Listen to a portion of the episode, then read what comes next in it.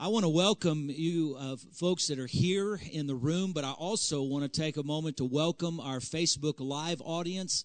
Uh, we are blessed uh, this afternoon to uh, have uh, uh, folks here, students, pastors, campus guests, faculty members, but we've got some of all of those groups also that are participating with us this afternoon. Uh, by Facebook, and we want to welcome you and say thank you for carving out the time to be a part of this event. Uh, just uh, something for all of you by way of logistics. We're going to give you an opportunity, whether you're here in the room or with us by Facebook, to ask questions. Uh, let me just tell you that all of the questions need to be submitted uh, via Facebook, uh, the Facebook Live event on the southeast, southeastern site. So uh, if you're in the room, uh, you need to know that, but you also need to turn down the volume on your, your phone, or we're going to have some crazy stuff going on. Okay, so know that uh, if you want to submit a question when we come to those times, or as we go along, and you're welcome to go ahead and and submit those. just know that that's the way uh, that we'll be doing it. So joy for me to, to welcome you to this event that really is sponsored by the Southeastern Center for Pastoral Leadership and Preaching. Uh, that center exists uh, just as a, a, statement of the importance that we put not only on the preaching event but pastoral ministry in general. Uh, there's a ton of resources that are available, just as this resource will be available on uh, the Pastoral Center website that you can get uh, to through the the southeastern site. We've done conversations like this about stuff like baptism and the Lord's Supper, uh, about uh, uh, counseling, uh, and all kinds of things that have to do with pastoral ministry. So we want you to know about that, know that that resource is there. part of what we do through the Pastoral Center is the Equip program. Uh, I have the privilege of overseeing the Equip Network, and, and that's a, a partnership that we have with churches and parachurch organizations to teach theological education, a portion of it in those organizations, through those ministries, uh, via internships and uh, mentorships. Some of you are, have been a part of that. Some of you on our Facebook Live audience are partners with us in that, and we, we're just thankful uh, for God's grace to be able to, to do that kind of thing. Uh, and so uh, we want to jump right in uh, to uh, our, our discussion this afternoon. What we're going to be doing uh, is we're going to be talking about preaching in different contexts. And that's a big, broad subject. There's no way we're going to be able to exhaust it all but uh, there's so many variables out there with regard to church location, makeup, audiences, uh, uh, philosophies of individual pastors, and different kinds of things like that. And we want to try to touch on some of those things, just representative examples uh, of those uh, bigger categories, and hopefully uh, scratch some places that some of you are itching in your pastoral ministry right now, especially as it relates to preaching. Uh, so, big picture categories. Uh, we're going to talk about uh, some things related to the stage of the church. And what I mean by that is it a new church, a church plant, established church, church being revitalized, you know, different kinds of things uh, like that. And then we'll talk about uh, the nature of the audience a little bit and touch on some with regard to multi ethnic audiences, as well as believing, unbelieving listeners in, in the audiences and some things of that nature And then I mentioned the philosophy of the pastor. Uh, we want to uh, think a little bit about uh, just some different things related to uh, preferences that pastors have, strategies that they have, uh, teaching teams, uh, those types of things, relationship of, you know, of preaching to other ministries in the church. And so hopefully within this next hour, we'll be able to, to, to explore some of these things with our panelists and also give you an opportunity to submit some questions related to them uh, as well. Uh, let me go ahead and introduce to you the guys that are going to be uh, speaking into our lives and our ministries uh, this afternoon. Excited uh, to uh, bring a combination together of our Adams Lecture special guest speaker who is with us this week, Dr. Art Azurdia, right over here, who is the senior minister of the Word and Worship at Trinity Church in Portland. Uh, and so he's preaching in a, a context that's very different uh, from uh, uh, where most of us are preaching in, in places like this in, in the Deep South. Uh, Dr. Azurdia also serves as a professor of pastoral theology and director of the Doctor of Ministry program at Western Seminary, which is also located in in Portland. I want you to take a moment to welcome him this afternoon. So. Yeah.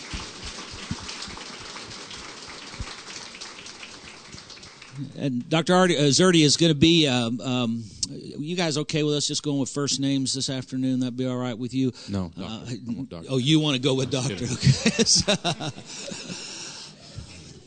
let let me uh, let me introduce to you the arrogant one uh, on the panel this afternoon. As a now, uh, Dr. Tony Merida. I, I, couldn't call anybody doctor who wears his shirt out of his pants.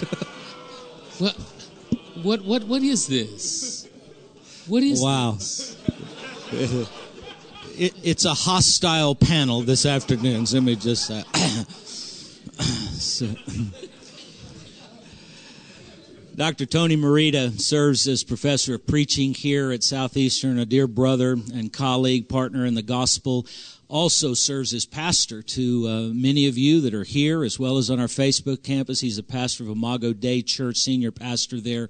Uh, Tony, we're glad that you're here. Another member of our preaching faculty, Dr. Dwayne Milioni, uh, here to my left, uh, serves on our faculty teaching preaching. He also uh, helps direct our PhD program in preaching in that area specifically and gives us great leadership.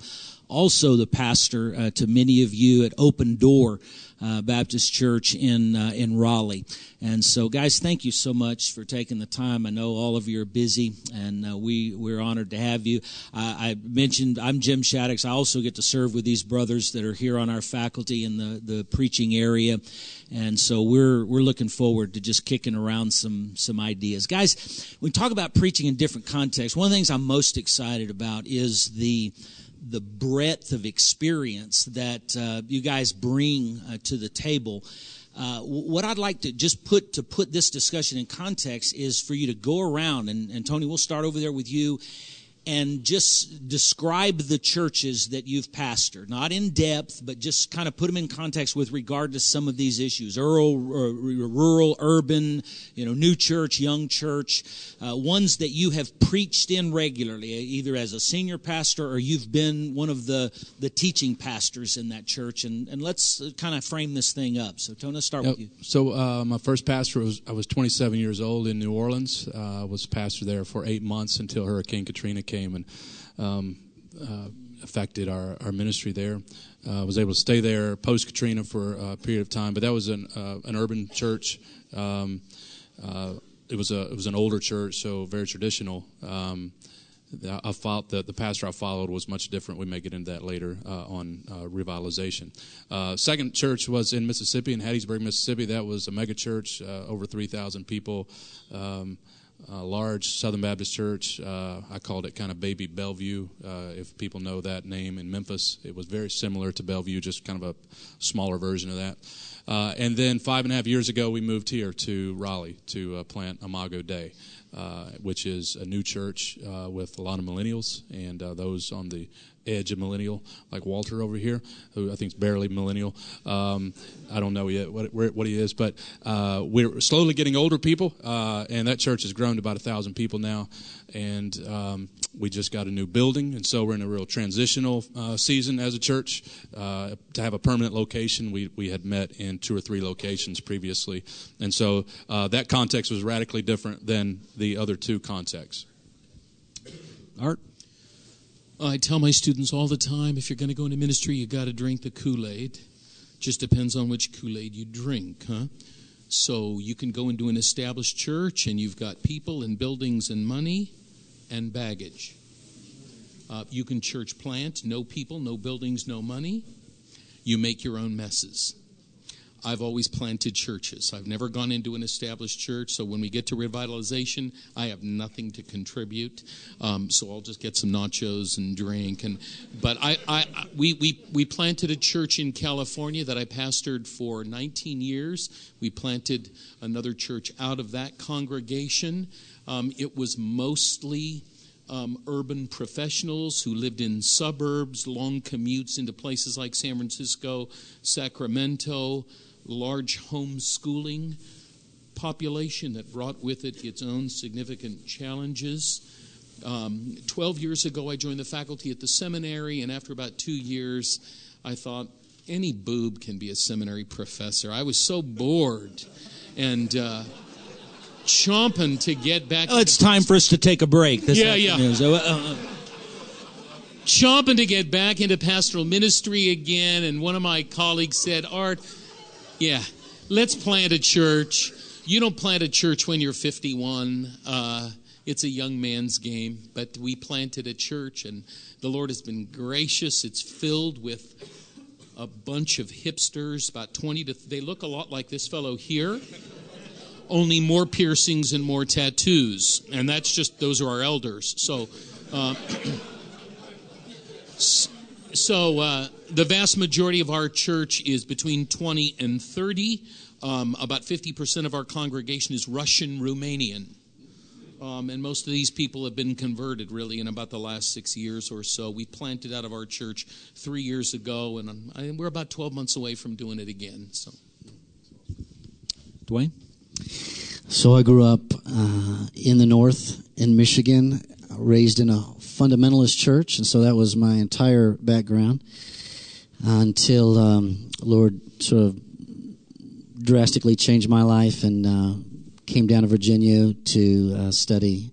Uh, joined uh, Southern Baptist Church there, and that had stuck since then. So got an experience on staff and doing some preaching at a traditional Southern Baptist church, and then I was doing my PhD work here at Southeastern in the late 90s and started teaching in Open Door. Um, called me, was uh, primarily a young church um, that uh, was meeting in a school, and um, by God's grace, I've been able to stay there. Uh, this Sunday will be my 18th anniversary at, uh, at Open Door when I'm not preaching at my church, I'm usually speaking at one of our church plants. We've been pretty actively uh, planting churches for about 12 years and all over the U.S. And so I've had some great opportunities to learn those contexts, you know, planting.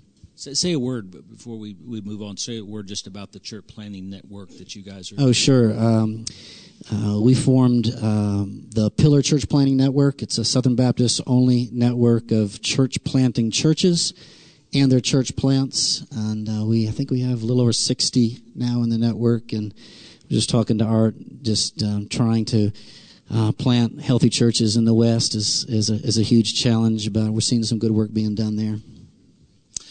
I'll add to uh, just my journey. Uh, I've had the privilege of pastoring, serving as a senior pastor of four churches. The first one was a church plant. Um, that was the first church I pastored when I was a master's student, and uh, the Dallas Fort Worth area. Ended up pastoring that church for eight and a half years. That was kind of you know mid '80s. It was really before you know we were talking as much about church plantings. Where I didn't set out to plant a church. I kind of stumbled into it, and I was flying by the seat of my pants. And but uh, God blessed that work, and it was a wonderful experience. Went from there uh, to a church that was established, I think, in 1876 in rural uh, Mississippi, about 60 miles from New Orleans, where I started attending school. So I went from a context where I never heard anybody say, well, we've never done it that way before because we had never done it anyway before, and so we were new. And and I never heard anybody say, um, uh, "Well, Sonny, we were here before you got here, and we'll be here after you leave."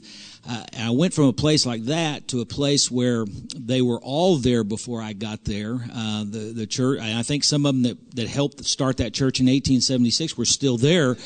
Uh, and they cease not to remind me that they would be there uh, after I, I, was left, and, and, after I had left, and certainly they were. But uh, great experience, uh, and probably what I would describe as a family chapel church. Everybody in the church had uh, one of two last names; they were all related. My wife and I were the only ones that were really from out of the community, and so it was a, a radically different context. Um, my next pastorate uh, served as a professor at New Orleans Seminary for 11 years. The last three years, uh, served as a pastor of an inner city church uh, in New Orleans, uh, not too far from the campus. Uh, there, and just an incredible experience there. Went from there, uh, left the boring life of a seminary professor uh, to go uh, to be the senior pastor of a large church in Denver, Colorado. So, out of the South context into the, the West, a very unchurched area.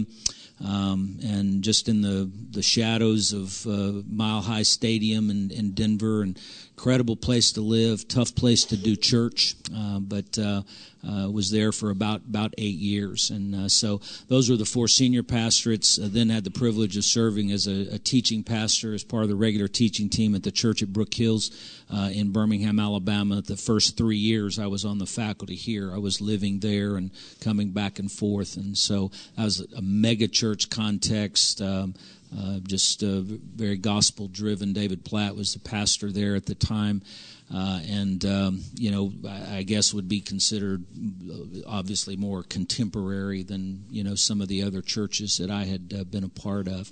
So guys, um, let's start with that first stage of um, uh, stages of church. That first topic of stages of church. One of the common denominators. Uh, across this whole panel is church planting, new churches and uh, you guys are involved in not not only having been planters but training planters uh, as well. Uh, if, in your own experience, as well as what you're teaching uh, guys now about preaching in a church planting context, what are some things that are important to keep in mind when you're preaching in that kind of, of, of context? Tony, we'll start with you. Okay, uh, so I think it may be helpful to think in three categories uh, theologically, uh, culturally, and then in terms of leadership. So, uh, theologically, I think we need to ask the, uh, like a prior question, which is what is God doing in planting a church? What's, what's, what's this about? And as you read the, the biblical narrative, I think what you see is that God has always had a people for himself, uh, a people that he's revealed his glory to, and a people that he reveals his glory through. And church planting is tapping into that grand purpose of God. So when you plant a church, you're not just starting a meeting, you are assembling a people. And God has purposed to have a people for himself, a people that culminates in revelation from every tribe and tongue. Now, the, the question then is how does God bring that people forth? And what you see throughout the scriptures is that God builds his people by his word, he, he builds his church by his word. Uh, so you can you can build a crowd on a personality or a number of other things, but you can't build a church. You can't build a people. And so preaching is absolutely essential to see this this great purpose of God uh, come to fruition, uh, because God has always brought forth His people through the Scriptures, through the gospel. And so the first commitment of a church planter then needs to be I better preach the gospel, and I better preach it week after week after week after week if I want to see Jesus' church built, because this is the plan for which uh, he will accomplish it. Now, when it comes to like more how to on preaching uh, in church planting, I think it, you could think culturally um, in in that what we're, we're trying to do in application is we, we don't make the gospel relevant, but what we do is show the relevance of the gospel. And so, to, to show the relevance of the gospel, you need to somehow understand the worldview of the people that you're talking to, uh, their idols, uh, their hopes, dreams, fears, so that you may properly apply the gospel uh, to that people. So, if you're doing this in India, that's gonna you're going to apply it differently, right? If you apply it to you know a group in, in Raleigh or uh, in a Muslim country, for example. So what we're trying to do in preaching is to to show the relevance of the gospel, and to do that we need to to do a number of things. Um, in my own experience, it's been things like assuming biblical cluelessness when you preach, um, just an absence of biblical literacy, an absence of even you know where to turn in the Bible. And so I think what you want to do is always try to speak intelligibly to speak in a way that uh, you're not assuming on people's knowledge, um, to, to assume competing worldviews in the room. Uh, you know, D.A. Carson even says today, like the, the atheists that we deal with today uh, are different. They, they used to be Christian atheists, they used to deny the Christian God. Uh, but even the atheism is different. And so uh, there has to be this, this understanding that we're, we're speaking to a room that doesn't understand the biblical narrative. They have competing worldviews, they have a, a host of idols. And what we're trying to do is to understand them well so that we may show the relevance of the gospel to them.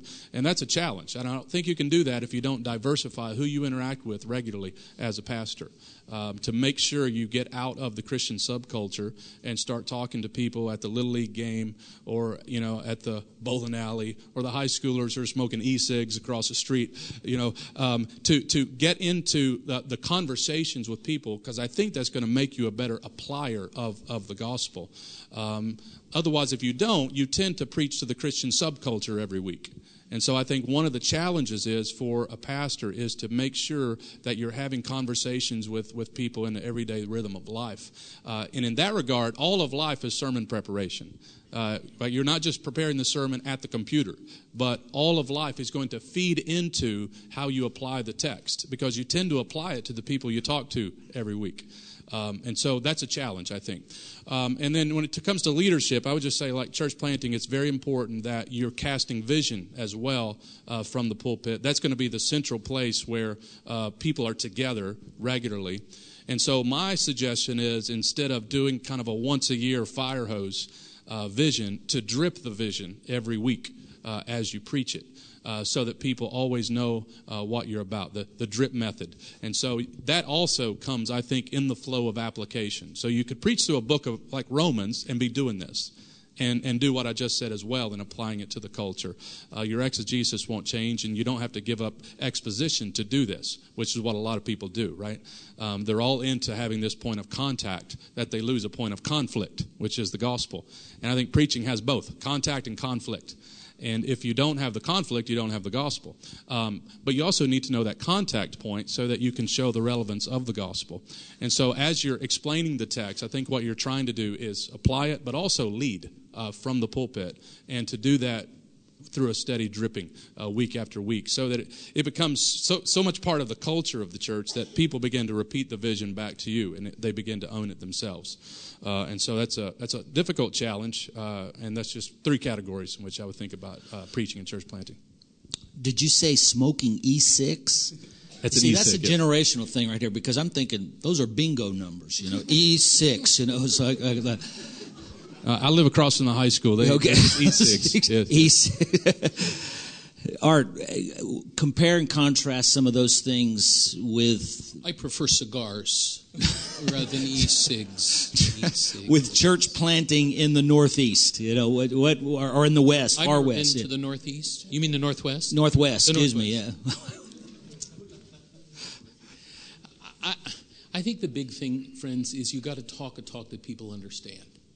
Uh, I love church history, um, and when you read about guys like George Whitefield, C.H. Spurgeon, the most recent generation, somebody like Martyn Lloyd-Jones, what you discover when you read their sermons and you talk to, in the case, I go to Wales every year, so I talk to people. I know, I know Dr. Lloyd-Jones' family.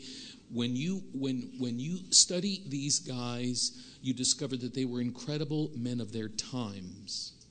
You can't take a Spurgeon sermon and preach it today. If you do, nobody will pay attention to you. They were men of their times. We have got to talk a talk that people understand. Uh, I think Tony hit it right on. We don't want. We want to make sure that we're not talking to the elite of the elect on Sunday morning, which means that you need to spend a lot of time with your people. For me, after 35 years, I still do pastoral visitation every Tuesday night. I still take one of our interns and we go visit the Smiths and we, you know, sit down. How things going with your family? How can we pray for your children? Blah blah blah blah blah blah blah blah blah. Pray with them and leave. And I find that informs my preaching wonderfully, more than I more than I realize. Um, the hardest thing to do is go to a place where you don't know anybody and preach. I, all these guys here preach a lot. They probably have the same experience I have. I go to a conference center, 300 new people I've never met before. The first two or three sermons is just misery for me. And that's why I try and have every meal I can with these people. And by and by, I start caring about them and loving them and listening to what they're talking about. By the end of the week, 12, 13 sermons in, it's like we're really starting to connect with each other. So I, I, think I think what will inform your preaching in a church planting situation faster than anything is what Tony said, rubbing shoulders with people. The second thing is don't think that you have to prepare any less just because there are 15 people, not 1,500 people. It's just as, if it takes John MacArthur 20 hours to get a sermon ready, that's what it's going to take me for 25 people. I have to work just as hard. And also realize, I think, that the greatest expression of your leadership in the congregation will take place across the pulpit on Sunday morning. You need to set that tone right from the start. This is where God speaks to us. You want to set that tone right from the start. And those are some things I guess I would keep in mind. Yeah. Dwayne, uh, in in some church planting contexts today, you know, we, we've had conversations about this. Preaching is not high on priority of the things we're training them to do. You know, I know that's different from your philosophy. When you talk to church planters about preaching, what are some of the things in this category that you're that, that you're wanting them to know and practice? Everything that these guys just shared but it's true. You can go to a church planting conference or a church planting assessment, and the thing that they don't assess you on is your proclamation ability, um, or maybe even your shepherding ability, which in combination, right, is absolutely necessary, which I think we're talking about here. So um, we do need to to make sure. I think, as Art shared today from the apostolic model, that that proclamation of the word is, is central um, there's just a lot going on with the church planter, and, and, and a, a, lot of books and a, a lot of buzz, and, and, a lot of things can tempt his time. Um, I know with uh, the planters that we've had, you know, they get really hung up on what's my first series going to be. And I tell them that doesn't matter because, you know, the group that's there today won't be the group that's there probably a, a year from now. But what does matter is what these guys are sharing is the methodology so just, you know, the, the saying still remains true. How you attract people and how you minister to people is how you keep people. And if we want for our ministry to be based on or central to the proclamation of the word, then begin there. So I'm much more concerned about a church planter developing the right methodology and the right heart for ministry than, you know, let me start with Romans and then go to Ephesians or this and that. You, you'll get there But begin with the right heart and, and the right methodology, and I think you'll be all right.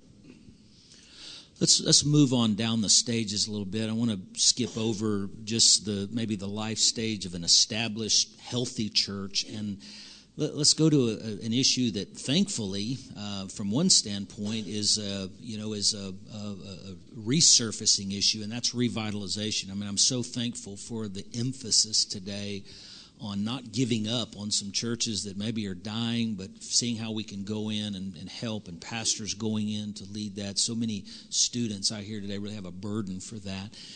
And, you know, maybe none of us have been a part of maybe a revitalization. Some of the churches we've mentioned probably could be put in that category, but listen, we're all training pastors, we're rubbing shoulders with pastors, uh, many times guys who are in that situation. Let's talk about some of the challenges to preaching in a context of revitalization. And I want to add to that a question from uh, Joshua in our audience. Uh, what advice would you give uh, to a guy preaching uh, to a congregation that's apathetic? Uh, now, now that that question probably is not limited to revitalization, and so we can you know address it from a number of different contexts. But what do you say to pastors? Uh, Art, I know you said you didn't have anything to say, but you do because you're you, you know you're you're you're preaching to different congregations. You no doubt have some apathetic people in your your place, uh, uh, but you're training pastors. What do you what do you tell guys? How do you encourage them? in those? I think maybe the strongest contributor to the work of revitalization is you leading as a revitalized man. Right? Um, the congregation is going to take their cue from you and how you approach public worship, how you approach preaching, all of that kind of thing. I think it needs to begin with you. Secondarily, I think we need to think about a theology of renewal and revival. I have a strong theology of revival. I love to read church history for that reason And so, filling your mind with stories from the first Great Awakening, the second Great Awakening, until Finney corrupts it. Um, uh, you want to be, you want to be, yes, yes. So remember Asahel Nettleton from the Second Great Awakening, but Finney kind of takes it south. I like Um, this guy. Uh, you want to you want to be reading, I think, about renewal. Moreover, I think you want to be preaching about it. So you want to look at something like Nehemiah 8, 9, and 10. It's the longest revival we have on the pages of the revival. We've, we've got eight or nine revivals taking place in the, New, in the Old Testament, but they're Nehemiah 8, 9, and 10 staggering. You need to preach those things and give people a vision for what happens when the Spirit of God comes in His renewing grace and power. I I find that reading about revival stimulates it more than just about anything else. So, again, leading with that kind of renewed heart yourself. I think the third piece is you got to be training leaders, new leaders all the time. You got to be training leaders, new leaders, new leaders, new leaders. That will infect the congregation, um, I think, in a significant way. I, I guess that's what I would say. really wanted to back up to the second to the last thing you said there, and I'm so appreciative of that. I think a lot of times, just like with church planting, we can over strategize this thing in revitalization and forget that this is a spiritual Yeah, thing. You know, th- this is a, a supernatural, otherworldly thing. You go in and you think it's all about how you reprogram and fire people up and that type of thing. We need that awakening, and so that that's something that means spending a lot of time on our faces before God, you know, and, and seeking His face and crying out to Him become incredibly important in this. Yeah, I, I love that. You know, when you're you're going to any context and you're trying to uh, identify your audience, you're going to have a favorable audience by some, especially in a church planting context. You begin with a small but favorable audience, and that's very very healthy. In a revitalization, you may have both a favorable and an unfavorable audience, and you really have to keep in mind now that you're speaking to those who may be generally opposed to you, just because, like you said earlier, you're coming in to change everything. And you really have to sort of identify the unfavorable audience along with those that may be favorable. I mean, our actually our favorite church planting strategy is to go to a dying church that knows it's dying and doesn't want to die because they're actually favorable. They just don't know what to do. Now, you know, a failure would be to go to an apathetic church and and, and assume that they actually want to change, you know. And so, to be honest, when I saw that word apathetic, it, it struck me as maybe let's let's be a little bit honest here. I would rather have someone who's who's you know violently opposed to the gospel than apathetic, because at least they have energy and zeal. At least they're still believing in something. In in my estimation, apathy is the opposite of love. I don't know how you lead that church, to be honest, other than seeking the Lord and asking for, for some help. But I mean, my general advice, if it's an apathetic church, be very, very careful. If it's a church that's that's dying and struggling and they, they just don't know what to do, I like that context. I'm not opposed to the apathetic context, but I'm telling you, this is this is where you may face more spiritual opposition than you realize. We have to again tying the the, the, the spiritual aspect to it? I, in my estimation, this is one of the places that drives us back to exposition. If the power is in the Word, the life giving nature is is the Word, and what we're talking about is people that don't have life or don't want life or you know are numb toward life, then there there is something in the proclamation of the Word that we have to have confidence in that revives people, that stirs them up, that renews them, that gives them hearts of flesh rather than hearts of stone. It's true, but you're still going to have some, just like Jesus faced, that are never going to get there. And, and they're there because, like you said earlier, their family name is somewhere, or they've got a plaque somewhere with their name on it. And, and it really is, in some contexts, establishing and growing a church within a church to the point where you just break out of it and you've overcome. And that takes a lot of endurance. But I'm telling you, there, there will be a significant amount of spiritual attack in, in that method.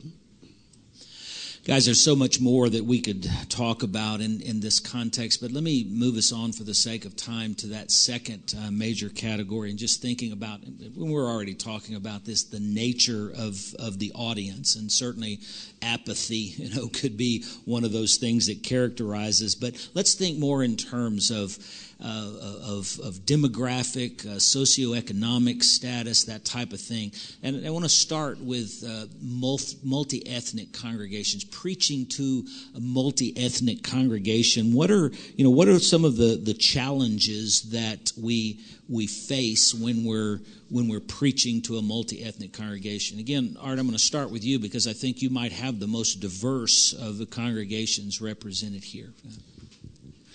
I, it may be true, but I probably have the least to say in, in the sense of um, I don't spend a lot of time thinking about what will resonate with the Russians, the Romanians, the Vietnamese, the African Americans. I just don't spend a lot of time doing that, Jim. I'm, I'm con- and, and this may be exceedingly naive. I'm convinced that as a pastor, if I truly love these people, and I myself am caught up with the gospel, somehow I'm going to find a way to connect with them.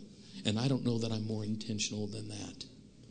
Um, so we do have a very, very diverse crowd in terms of ethnicity, not so much in terms of age range, but certainly in terms of ethnicity. And at the end of the day, people who do possess the Spirit of God will always resonate when you show them the beauty and majesty of Jesus. That's the thing. I mean, regardless of context, they will they will respond. I'm convinced of that. So, um, with all due respect, I just don't sometimes I think contextualization is overplayed a little bit. I realize that when we go to the synagogue, we talk to the Jews a different way than we talk to the philosophers on Mars Hill. I understand that it's, it's different, but but I I think in a, in a church context where you're pastoring these people all the time, I think it's a bit overplayed personally. Well, and it can paralyze a pastor too. I mean, you stop and think about it. If we feel like we've got to become experts, and I'm not limited this to ethnic backgrounds, but you know, different stages of life, you know, single parents, senior adults, students. You know, we've all heard, and I don't I remember if it was Alexander Maclaren or, you know, one of the great preachers of the past talked about setting a, a chair in front of him in studies and picturing different people. And that sounds great, and there, there certainly is benefit, can be benefit, but overthinking and, and beginning to overanalyze can paralyze us sometimes with, and to, to the point that we, we forget the common denominator of the sinfulness of man, the human condition, and that type of thing. I think yep. the point about making application in preaching, Jim, too, is that um, it's possible to take a particular point and make five different kinds of application related to different kinds of groups. I think you make one good application, and people will make the connections in their own mind. We'll, we'll show them how to think about the text in an applicable way, and they'll make their own connections. And they'll feel like you're talking right to them, and frankly, you, you weren't really thinking about them at all, not that intentionally. Sure. You, you two brothers have pretty diverse con- uh, congregations in a place like Raleigh, Durham. Uh, lots of uh, folks coming into this area from different backgrounds. What would you add to that conversation? We're growing in diversity. We're, we're not there yet. We spent last Sunday actually talking about this very subject. Um, uh, nothing uh, big time to add to what Art is saying, but just back to my first point, which was spend time with people. I, I think in order to to uh, preach pastorally to a diverse audience, you need diverse friends. You need diverse relationships. Otherwise, it's going to come off very superficial and artificial, and you may sound really strange, you know. If, uh, but if I have friends who uh, are teenagers, you know, I spend time with the teenagers and people from different races, different ages, uh, I think that's going to help my preaching. And so I just can't emphasize enough how important preparation is outside of the study, just life on life with people. It's just going to make you a more genuine uh, preacher uh, as you as you uh, work through the text. And, and I would just say that I love this discussion because I think in Ephesians 2, the mystery of the gospel is a multi ethnic church. I think that's the mystery. That in the Old Testament, even the prophets couldn't figure out how are we going to get along with Gentiles. Because they knew enough to know that Abraham was supposed to be the, the father of Gentiles as well as the father of the Jews. And now Paul says, every time the church at Ephesus gathers, we're the answer to the mystery that had been locked up for thousands of years. And so in our churches, every time we gather in a multi ethnic, multicultural context, we become the answer or Christ's sermon to the world. It's a very, man, it's just such a gospel thing to have brothers and sisters from those different backgrounds. So I want to, I want to say that, you know, it should be the expectation to be multi ethnic, multicultural, and we just got to do everything we can taking this advice to be that.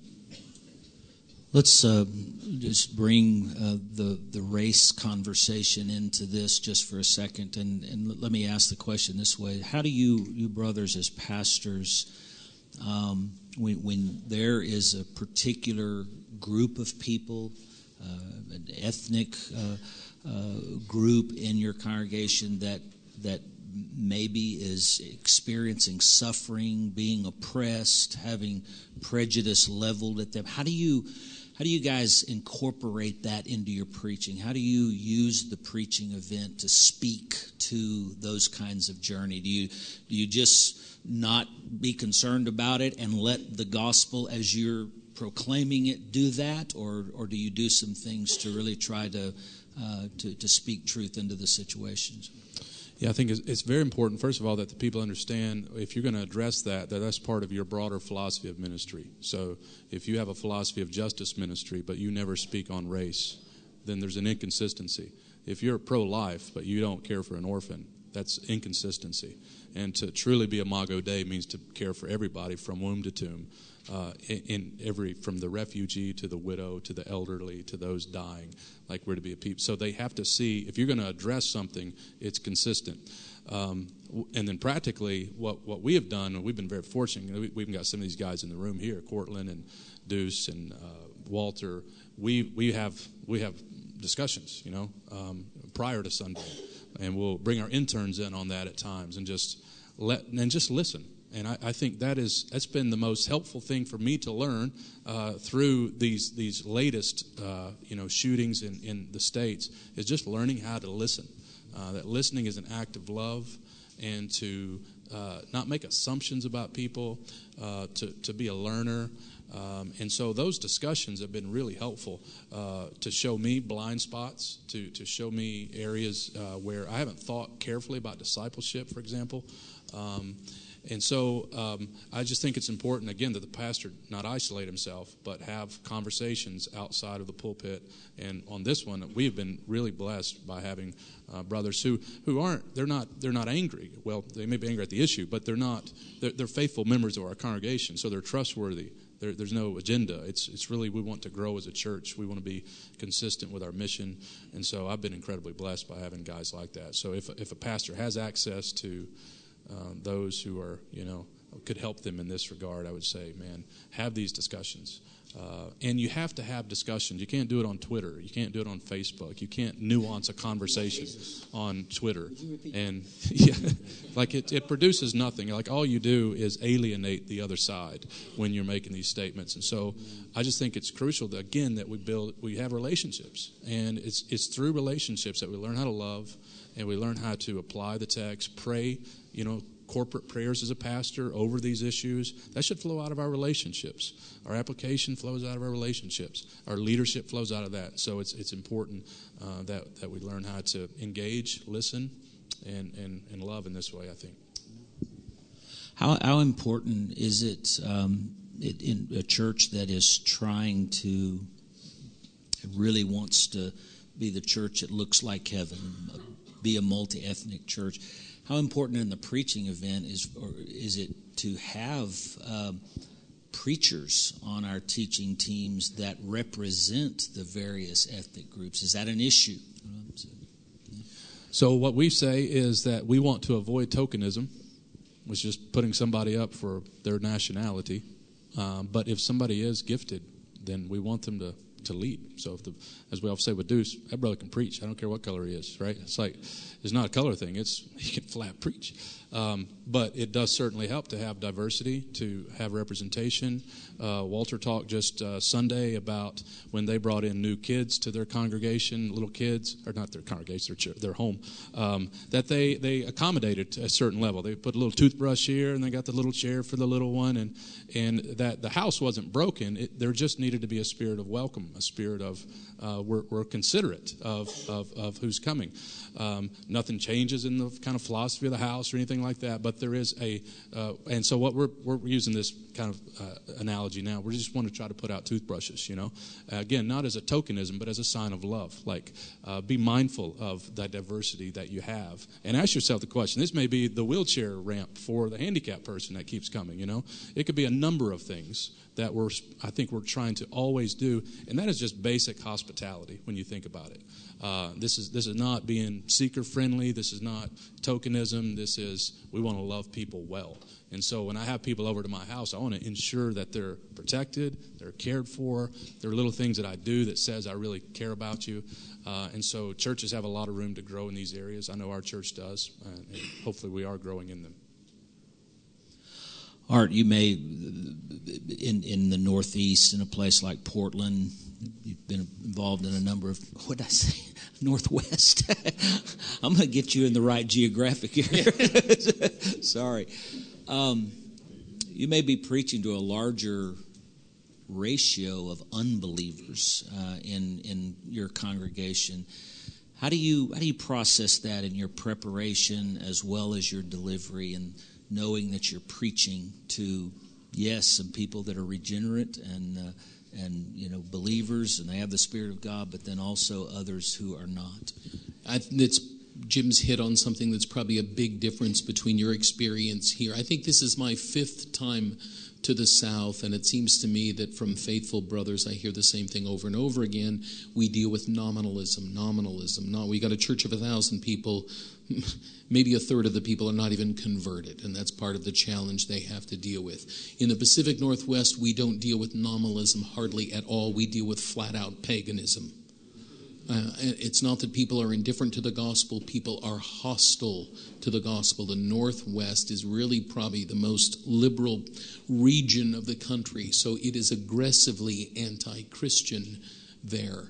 Um, so we don't have large crowds of unbelievers coming, but, but practically speaking, Jim, two, two things. I think when a person is really, truly, and Mm. Intentionally and carefully Christocentric, there is always going to be things for unbelievers in the sermon and at the same time feed believers. At the end of the day, if I go to a church service and I don't hear about the death, burial, and resurrection of Jesus, I feel ripped off. I don't think it's been a Christian worship service if I have not heard the death, burial, and resurrection at some point in the sermon, in the worship, and all of those things. Um, so I think when that's your perspective, if you plan worship services and preaching that way, if you really truly see Christ as the focal point for all of biblical revelation, you're always going to be talking evangelistically. I think the second thing to keep in mind is I always, at some point in the sermon, want to remember to address unbelievers directly, to call them by name, and, and, and to appeal to them directly all the time.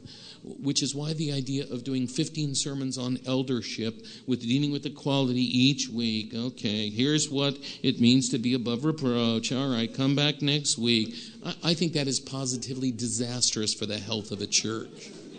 You can preach those things and still be Christ centered, but the way most guys do aren't. So I think. Finney, Finney probably did that. Yes. but I, but I think being Christocentric intentionally in your preaching, and by Christocentric, you understand, friends, I don't mean at the end of the sermon I throw in a little four spiritual laws at the end. That's not what it is to be Christocentric, okay? Maybe that's another discussion for another time. But I think when you are Christocentric and the worship service, uh, our, our thought of a worship service is it is to be a representation of the gospel every week in everything we do. So in our worship service on Sunday morning, the gospel is coming at you directly, intentionally, in about five different ways. Including the Lord's Supper, which we partake every week. There's an opportunity to talk to the gospel. We talk to unbelievers right at the Lord's Supper. We fence the table. We explain to them what this is. We want you don't don't take in these elements, take in Christ. You know, so I think when you're doing that kind of thing, um, there's not so much a disconnect between believers and unbelievers. I know that this Christocentric service and this Christocentric sermon is going to is going to motivate the heart of the believer, and it's also going to be the thing that the unbeliever needs. Yeah. Uh, your message in chapel just speaks about the gospel being not just for unbelievers, but being for believers. You know, when we're preaching the gospel, and that's driving everything we're doing. This is this is going to happen. I do, and I appreciate you, you, talking about at some point in the service addressing unbelievers. It just made me think of the importance for clarity. I think. Uh, you know, there are some truths that you're going to run across that don't apply to both of those groups. And, and I think it's important, instead of us just blowing through that, assuming it's applying to everybody, is to say sometimes, now, I want to talk to those of you for a moment who know Christ and have Christ, and at other points to say, now, some of you are on a spiritual journey. You, you've not trusted Christ yet. You're overhearing this. And, and, and let me say a word to you a minute. To, to make distinctions like that, I think, can be important when we're dealing with different truths that may just, just apply to one group or the other. Yeah, I mean, I, I've been really trying to find the freedom to invite people to receive Christ anywhere in my sermon. You know, I grew up where that was only at the end, every head bowed, every eye closed, and that's that's when it happened. We peek around to see who wasn't saved if they raised their hand. And then we'd like, oh, he raised his hand last week too. Uh, but now I, I just really feel the freedom that at any point in time where I'm prompted through the text by the Spirit, this is the time. It could be in the intro, it could be a third of the way through, two thirds. Now, that's all I'm doing. I feel this is the time to address the unbelievers, and it fits as opposed to trying to force it. I don't know where you, are you guys doing the same thing. Yeah, I, I try to do it at the, in the introduction practically every week. I'll say, hey, if you're here and you're not a Christian, this is a great week for you to be here. And it's always a great week for them to be there. But I'll make up some reason why yeah. it's a great week for them to be there. Yeah. And uh, I probably stole that from you, Art. Uh, most everything I've learned about preaching from these two guys, and then Dwayne's taught us how to pastor at Imago Dei. So, um, but yeah, I think it's important that you try to get everybody on the bus from the beginning. Otherwise, people assume the outsider assumes this is again for the insiders, and there's a, a tendency, I think, for them to kind of check out. But you want to say to them, we want you to study this with us. And I think the other, uh, you know, problem that, that preachers have had uh, in, in re- kind of recent history is an assumption that unbelievers can't pay attention, that they, they can't follow along in the Bible, which is just crazy, you know, that we have to do something other than teach the Bible for the unbeliever. And I'm like, man, they come expecting that, actually. Like if, if you walk into Starbucks and they give you a cheeseburger, you're like, dude, I came for coffee. Like I think they're expecting to hear the Bible. Yep. And I think they just get confused when we don't do the Bible. So we're like, we're a church. We do Bible, okay? But what we want to do is speak intelligibly to them and to invite them in. And if you're going to um, do any apologetics in the course of your sermon, these little sidebars, make sure you represent those views, the best version of those views, and don't build straw men to attack them. Otherwise, they won't come back. But if you can address them respectfully and let the gospel be the one thing that offends them, you know, rather than you and rather and, and not your own uh, misrepresentation of their views. I think that's very important because most will not become believers. That's been our experience at Imago Dei that first Sunday. But what happens is, over a period of time, if they sense, well, this guy is aware of my objections, he's aware of my discussions, these people seem to love me, he actually knows the view of Bart Ehrman or whoever it might be. Um, I want I want to learn more. I think it's very important. It, it, may take eight weeks for the penny to drop for that person to to, to get it. Uh, the other thing I, th- I think you do when you build in that culture of expectation of unbelievers is you encourage people to invite their friends. I think when you say to them every week, hey, if you're not a Christian, or if you have these little sidebars at some point and you say, and it's not hard to do, by the way, whatever you're talking about, they don't like. So if it's on wrath, you just flip it on them. You know, if you're here and you're not a Christian, you probably hate this concept. And you just talk to them. And I don't think you have to be the most winsome apologist. You're just helping them to know you're aware that they don't like it. they respect that. And you probably won't convince them on the spot anyway if you had a great argument. But you're just flipping it and you're you're inviting that kind of dialogue and conversation. And I think the people in the pew sit there and they think, "Man, I should have invited John this week. I should have invited my uncle this week." And uh, and if the people know at some point Tony will address my unbelieving friend, I think what you'll eventually have are unbelievers in your church week in and week out. And we, we have seen that, and that's all because of the faithfulness of our people to invite. We regularly get people from NC State that come and say, We've never been to a Christian worship service. It's our first Christian worship service. I got a friend who's ministering to Muslims, and he says that the imam at this mosque is coming in a few weeks. Um, so we have built in an expectation and I don't think this means you have to abandon exposition. I don't think this is more than 10% of your sermon, even, that kind of explicitness to unbeliever. But I do want to be explicit and address them and not just say if you're a guest or you're a visitor, but rather if you're not a Christian, you know, you may be thinking this. I want you to see this. Um, and then, as Art said, we do the same thing with uh, weekly communion, uh, speaking directly to the unbeliever. Uh, we would love for you to take the table uh, we'd love to talk to you about what it means to become a Christian. So, in the beginning, in the worship service, in, uh, in the course of the sermon, and then at the end, we just want to address them all throughout with gospel, gospel, gospel. Strong. I think I heard the. I think I saw the phrase in Tony's book. I'd never met Tony before, and I knew he was a kindred spirit. When, and I may not get it exactly right, Tony, but it was we, we need to be expositional evangelists or expository evangelist. I thought that's exactly it. It's not either or, it's both and always. Guys, I want to move us on. Just a great discussion. We've got about four or five minutes left, and I want us to get to that third subject of just some philosophical things that different pastors have. And maybe this is a bridge. Barry in our audience asks a question, and this really relates to the nature of the audience. We preach to a lot of uh, go into a lot of churches guys pastor churches where they followed a guy that was just did purely topical sermons. So you have an audience that is trained in hearing topical sermons. Short answers here. I'd like to go around and hear from each of you. What's the best way to introduce expositional preaching in a church like that that has been exclusively exposed to topical preaching? Dwayne? Start with Philemon. okay. You talking about take a short book? Is that what it says? Not Romans, not, not Romans. Matthew. okay. All right. But is that the principle you're talking about? You know, do a shorter expositional series? Yeah. Okay. All right. Uh, I, I would say lead the congregation through a season of repentance. Walter Kaiser says you can preach one topical sermon a year as long as you repent immediately thereafter. Here's the exciting thing somebody who listens to really, really good topical preaching, and there's a place for topical preaching, and some people are really good at it. But people figure, I could never do that with my Bible. I could never come. Holy Toledo, how did he come up with that? I could never do that.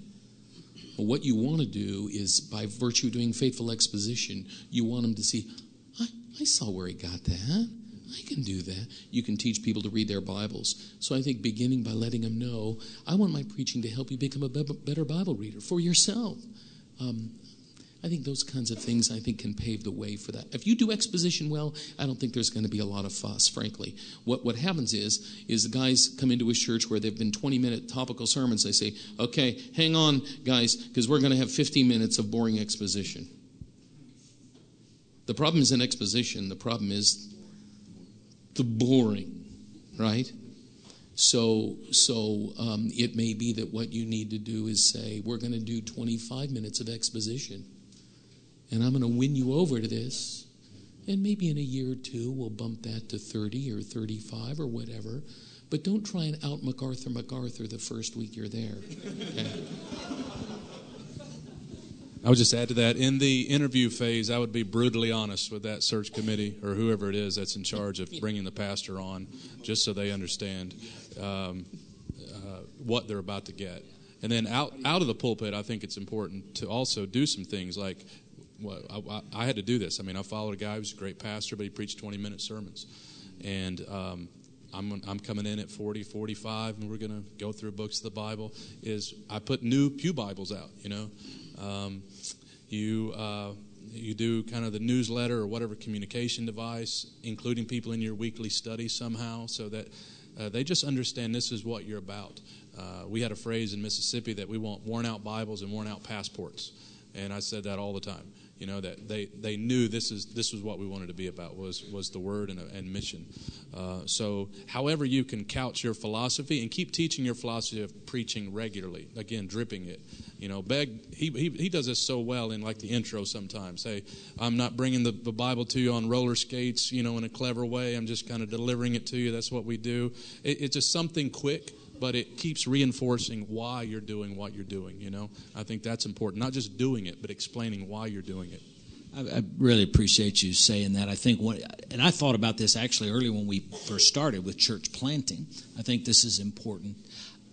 I, I think we need to teach our people about preaching. Now, now, we don't need to abdicate our preaching time to do that unless we're preaching from a passage on preaching, kind of like you did, you know, in chapel today. That's a good, rich text on preaching.